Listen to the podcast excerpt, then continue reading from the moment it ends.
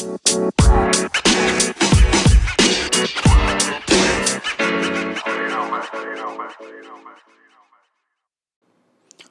welcome back to my podcast, Andar Sofian Podcast. Terima kasih buat yang udah dengerin episode-episode sebelumnya dari Andar Sofian Podcast. Terima kasih sudah support, follow, dan terus share ya. Uh, kali ini gue bakal bahas soal um, match kemarin, Juventus lawan Sampdoria. Well, sejarah mencatat partai perdana Pirlo di karir pelatihannya dengan kemenangan 3-0 di Allianz Stadium. Gol dicetak oleh uh, Kulusevski, kemudian Bonucci dan Cristiano Ronaldo. Siapa lagi? Uh, kemenangan yang kesannya cukup mudah dilihat dari jumlah gol yang bersarang di Sampdoria di Audero.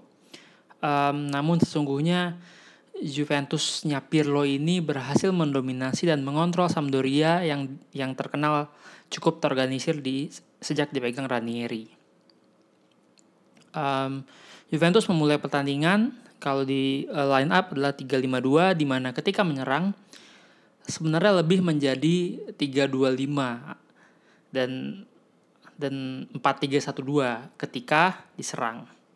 Uh, ada beberapa kejutan di line up-nya um, di hari itu sebenarnya isunya soal um, Alexandro cedera terus sempat gue bahas juga di preview pertandingan bahwa oh kemungkinan yang bakal gantiin Alessandro nih Luca Pellegrini gitu. Tapi ternyata um, isunya belakangan adalah Pellegrini akan dijual ke Genoa sehingga um, Pirlo kemungkinan akan memaksimalkan Mattia Di Siglio di sisi kiri, di wingback kiri. Um, ada banyak pro dan kontra uh, kenapa yang dijual bukan MDS aja, kenapa Pellegrini dan lain-lain. Tapi kemudian ketika satu jam sebelum pertandingan line up resmi keluar, cukup mengagetkan uh, para fans gitu dengan um, dengan uh, Pirlo menaruh uh, pemain dari under 23 yaitu uh, Gianluca Frabotta di sebelah kiri, kemudian juga di tengah instead of pasang Arthur pemain yang dibeli cukup mahal value-nya oleh Juventus melainkan memainkan Arthur McKennie um, mencatatkan sejarah juga sebagai uh, pemain pertama dari USA yang bermain untuk Juventus gitu. Um, jadi kalau kita lihat pertandingan kemarin tuh sebenarnya mirip kayak Juventus ngelawan um, waktu di lawan Novara gitu. Bener-bener um, kalau dari line upnya super balance gitu antara senior sama tim jun sama juniornya yang muda-muda. Kita bisa lihat pemain yang 30 tahun ke atas kayak Chiellini, Bonucci um, terus juga Cuadrado, uh, Ronaldo. Kemudian ada pemain yang di men menjelang umur 30 kayak Danilo, Ramsey. Dan pemain-pemain yang main muda kayak McKennie gitu. Umur 22 tahun, Frabotta 21 tahun, kemudian juga Rabiot masih muda gitu. Jadi um, Pirlo di di di salah satu interviewnya bilang dia mau cari balance tim gitu dan dia memberikan kesempatan kepada siapa aja yang um, mampu menampilkan performa baik di sesi latihan. Jadi it's a new new beginning, new era. Uh, approach-nya juga sangat berbeda gitu.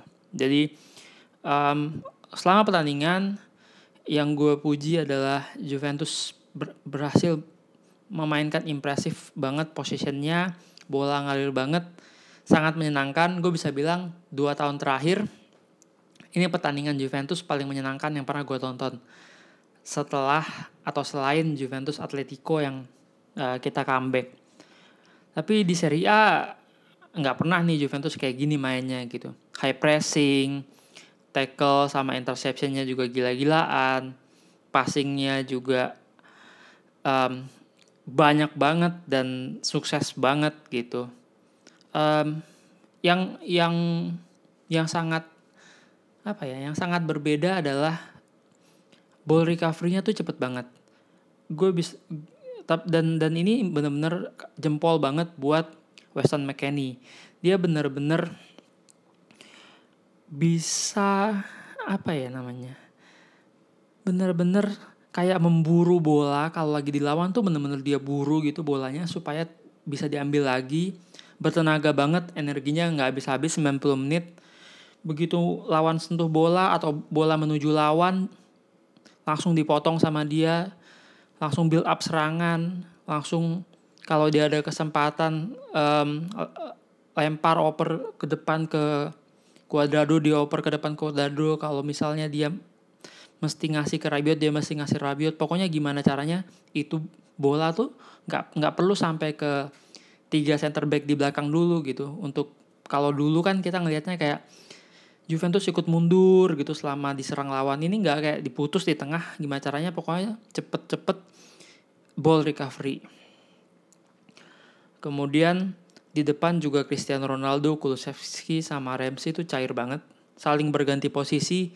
Gue bisa bilang sangat tidak Ronaldo sentris gitu, bener-bener um, siapa pun bisa jadi apa pun gitu. Jadi kayak misalnya kemarin itu menit 30 sekian Ronaldo tuh semacam memati, memanipulasi back lawan lah. Dia dijaga dua orang, kemudian Ramsey nyuri jalan ke depan, terima umpan Prabota di sisi kiri yang akhirnya dibalikin lagi ke Cristiano. Sayangnya um, masih kena tiang gitu.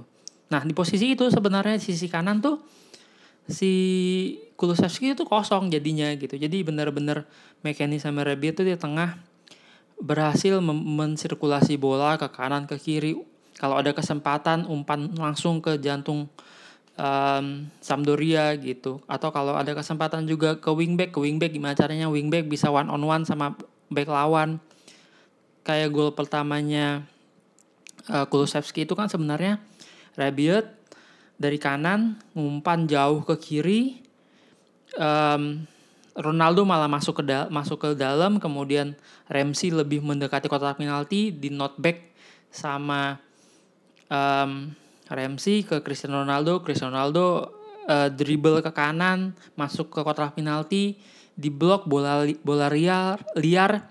Kemudian bolanya itu ke Kulusevski dan Kulusevski dengan tenangnya placing cantik ke sisi kiri uh, gawang jadi um, apa ya namanya ya? Um,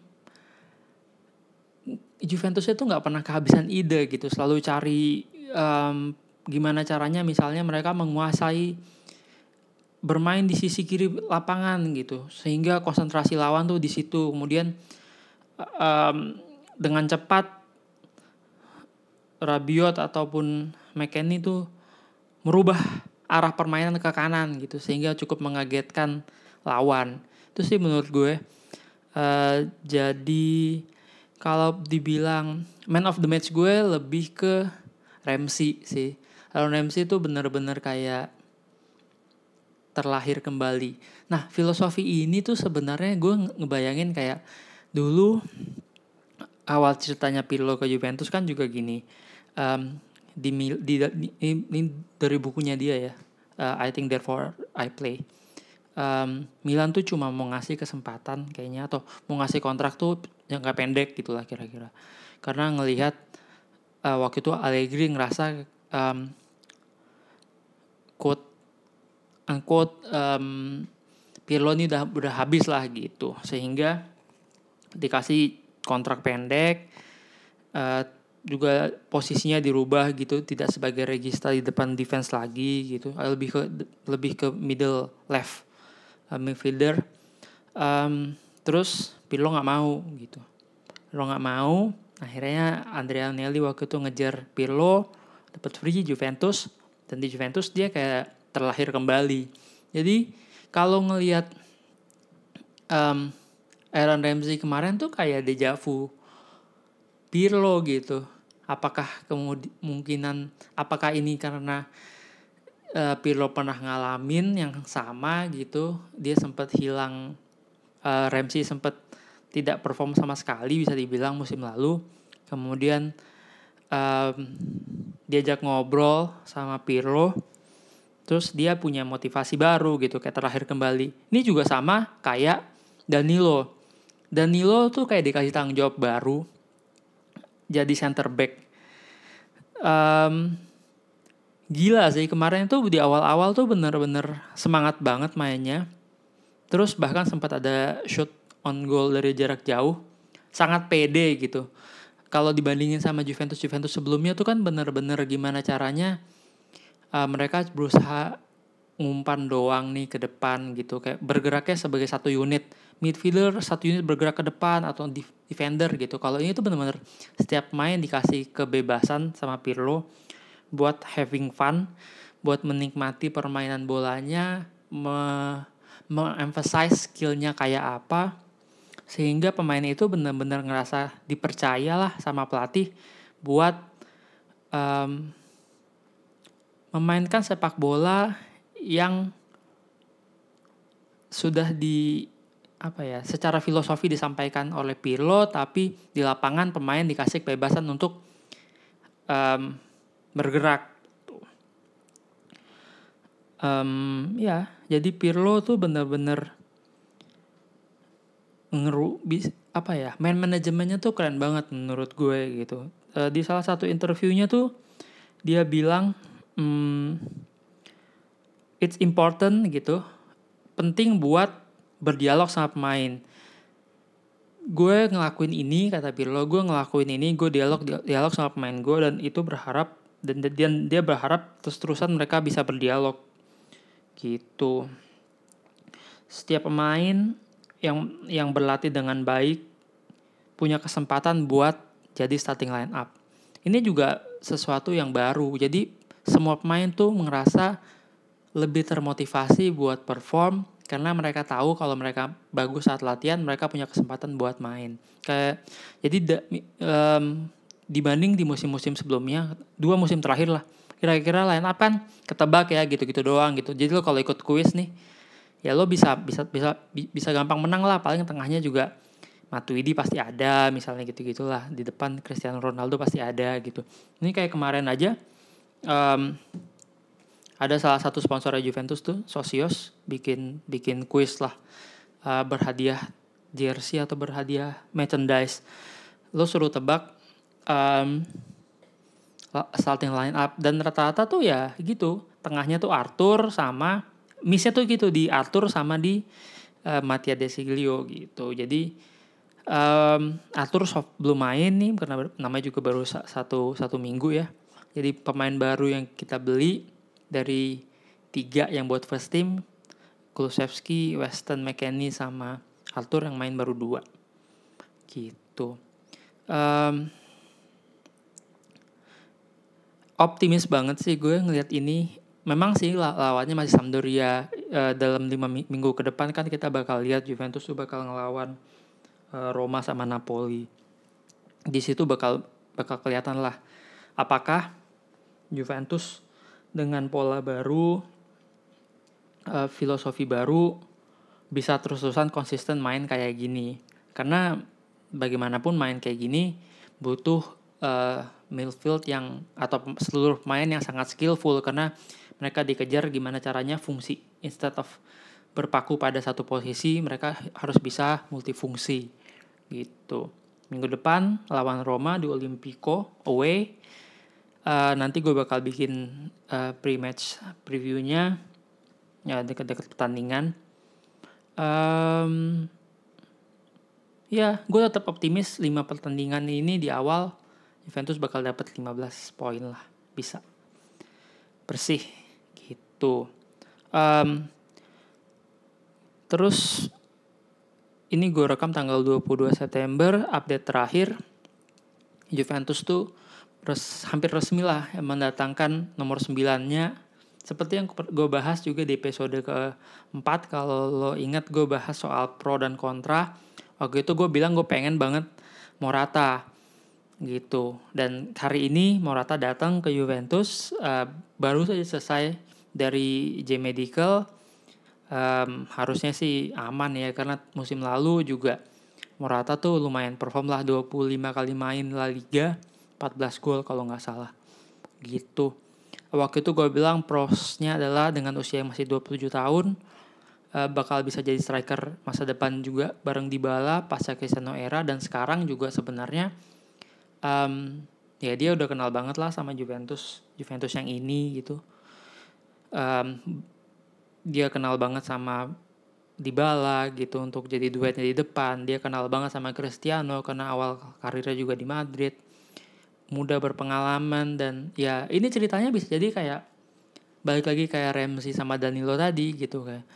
Belakangan kan sebenarnya Morata sejak keluar dari Juventus pindah ke Atletico dan uh, Chelsea uh, Chelsea Atletico tuh nggak nggak perform gitu nggak perform perform amat lah dianggap ya bisa jadi dia kayak bakal ribet lah di Juventus.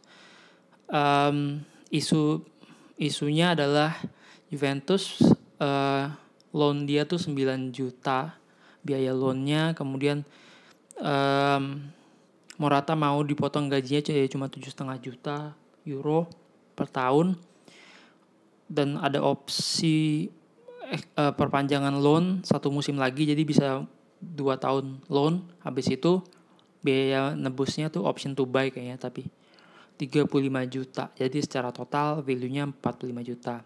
Tapi ya ya it's it's apa ya? Um, harmless lah gitu kalau dua musim ini atau satu musim ini Morata nggak perform ya nggak nggak keluar duit banyak juga lah sebenarnya gitu. Tapi kalau perform ya bergen juga gitu harganya dibanding awalnya kan dulu ceritanya sebelum sebelum hari ini gitu gue sempat dengar kayak Atletico tuh cuma mau lepas sesuai klausulnya Morata tuh 150 juta euro gitu dan gak terima banter pemain. Tapi sekarang kabarnya karena Atletico juga bakal kedatangan Suarez yang dilepas free sama Barca jadi mereka kayak ngerasa ya udah gue lepas aja nih Morata. Gitu. Tapi kita lihat aja apakah um, Morata bakal resmi jadi pemain nomor punggung 9 di Juventus berikutnya. Gue seneng sih. Gue punya jersey Morata 9 dan bakal jadi relevan lagi gitu kalau pakai jersey Morata itu. Setelah uh, lumayan lumayan apa ya kesel juga gimana juga gitu waktu 2017 um, waktu Juve Madrid gitu kan dia ya merayakan golnya Ronaldo lah waktu itu kan ke gawang Juventus. Sedangkan waktu dia bermain buat Juventus uh, waktu ada golnya dia ke Madrid terus dia nggak nggak nggak inilah nggak ber euforia gitulah. Ya isu-isu gitulah isu-isu cetek sebenarnya. Tapi ya ya menyenangkan. Paling nggak um, mungkin Morata bakal udah bisa main. Um, lawan Roma di Olimpico. In a way sebenarnya dulu pertandingan terakhirnya Morata juga final Coppa Italia di Olimpico. Jadi di situ dia berak, merak, mengakhiri karir awalnya di Juventus. Bisa jadi akan mulai fase keduanya di Juventus di Olimpico Roma juga. Gitu. Um, apalagi ya? Kayaknya udah sih gitu kalau dari pertandingan Juventus Sampdoria kemarin jadi basically tetap sesuai Pirlo tetap sesuai dengan apa yang sudah dia sampaikan. Walk the talk banget lah. Apa yang dia sampaikan di teori tesisnya apa yang dia sampaikan di press conference-nya itu juga yang kejadian di lapangan. Dan pemain bisa sangat mengerti dan sangat menguasai apa yang dimauin sama Andrea Pirlo. Berarti dia tuh benar-benar bisa menyampaikan apa yang dia mau ke pemainnya dengan sangat baik sehingga pemain-pemainnya bisa melakukan itu juga dengan baik. Um, gue tutup dengan satu testimoni dari Dejan Kulusevski. Um, dia bilang malam yang sangat indah di Sampdoria di di Allianz Stadium dapat tiga poin dia happy uh, mencetak gol di laga pertamanya bersama Juventus. Um, Pirlo sangat calm.